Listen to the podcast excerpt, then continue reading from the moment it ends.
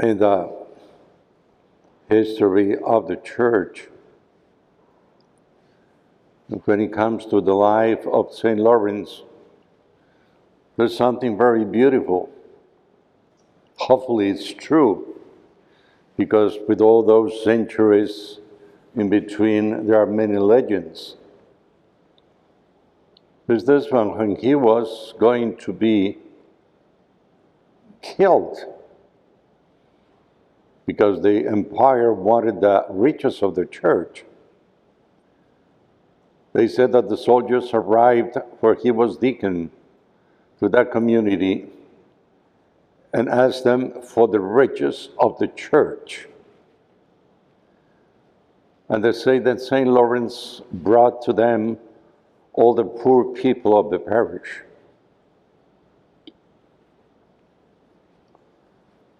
There's another thing, that, that's a legend. I remember this because when I was a kid, that impressed me a lot.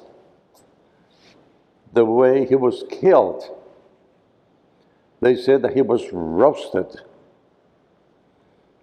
And they say that in the middle of the cooking, he turns to the soldiers and tell them, okay, you can turn me around. I'm already roasted by this side. I don't think when you are being roasted, you have strength enough to say such a thing. But anyhow, what I want to tell is this Lawrence knew what service was. Lawrence knew what being the grain of wheat and dying to give fruit meant.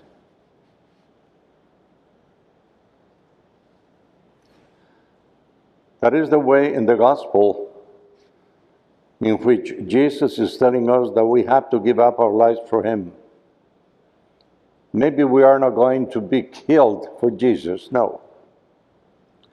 That is not in fashion anymore unless it is over there in the Middle East and things like that. Not in our countries in the West. No, that's not in fashion. That's, that's bad taste. But there's some martyrdom that we cannot escape, and it's service. To die everything for Jesus Christ in service of others.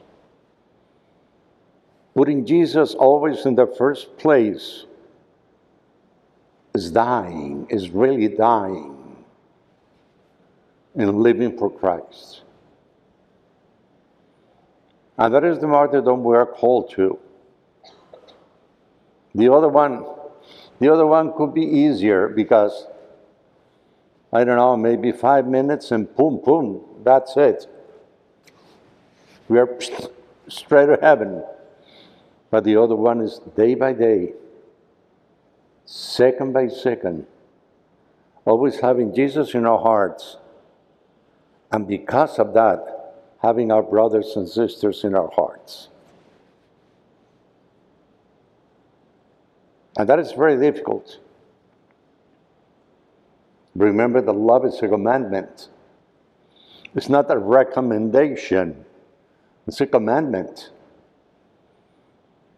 And it is a commandment because it is hard, because it is difficult. Otherwise, what's the use of it?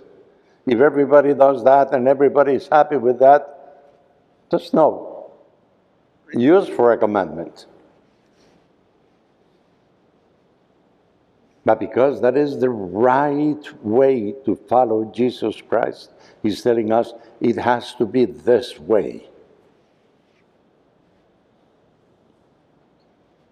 And at the end, the end of today's gospel, where I am, I want my servant to be with me. But we do not improvise that either. If Jesus is not with us in our lives, He's not going to be with us afterwards. conversions at the last moment. If the Lord wants that, it's okay. He can do it. But it's difficult. It is difficult to improvise a life of virtue in five minutes before dying. If we haven't died every day of our lives like the grain of wheat.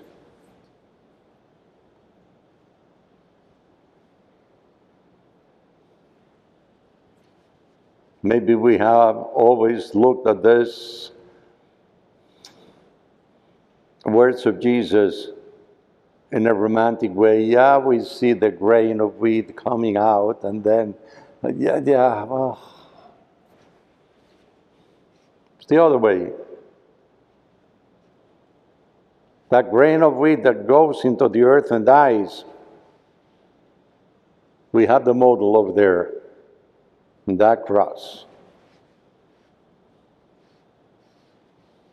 And he who does not take up his cross every day and follows me is not worthy of me.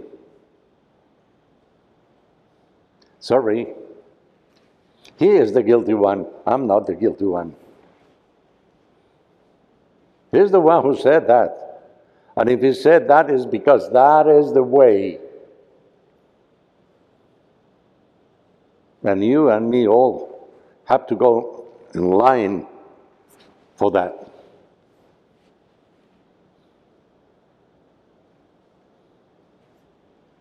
It all depends on the heart.